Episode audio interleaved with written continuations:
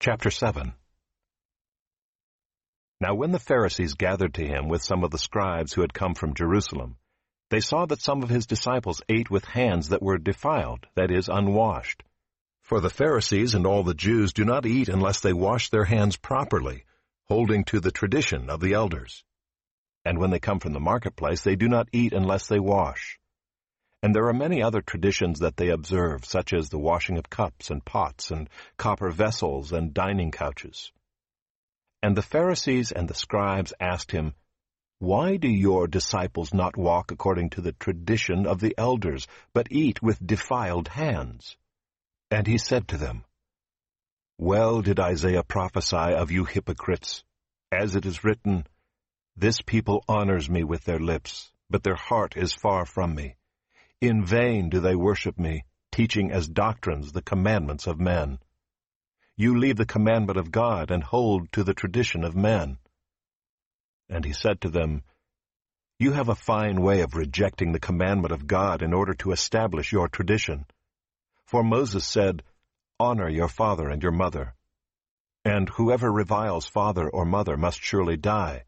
But you say, If a man tells his father or his mother, whatever you would have gained from me is Corban, that is, given to God, then you no longer permit him to do anything for his father or mother, thus making void the word of God by your tradition that you have handed down. And many such things you do. And he called the people to him again and said to them, Hear me, all of you, and understand.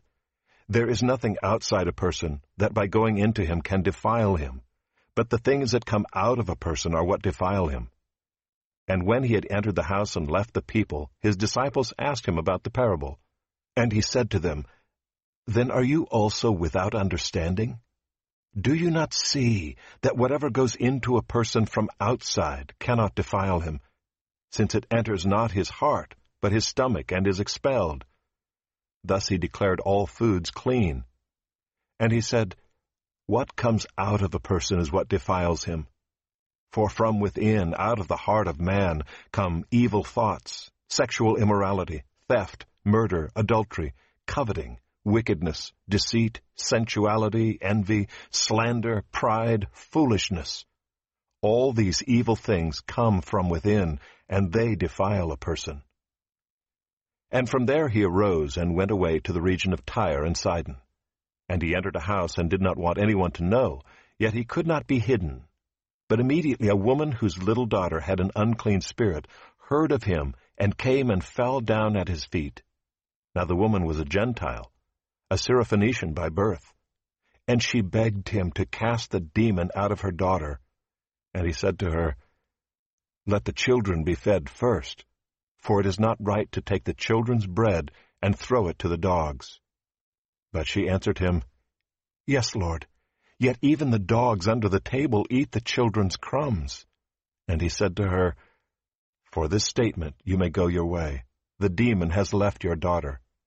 And she went home and found the child lying in bed, and the demon gone. Then he returned from the region of Tyre and went through Sidon to the Sea of Galilee in the region of the Decapolis. And they brought to him a man who was deaf and had a speech impediment, and they begged him to lay his hand on him and taking him aside from the crowd privately, he put his fingers into his ears, and after spitting touched his tongue.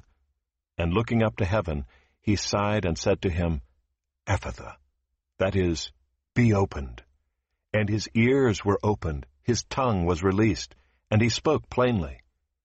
And Jesus charged them to tell no one. But the more he charged them, the more zealously they proclaimed it. And they were astonished beyond measure, saying, he has done all things well. He even makes the deaf hear and the mute speak.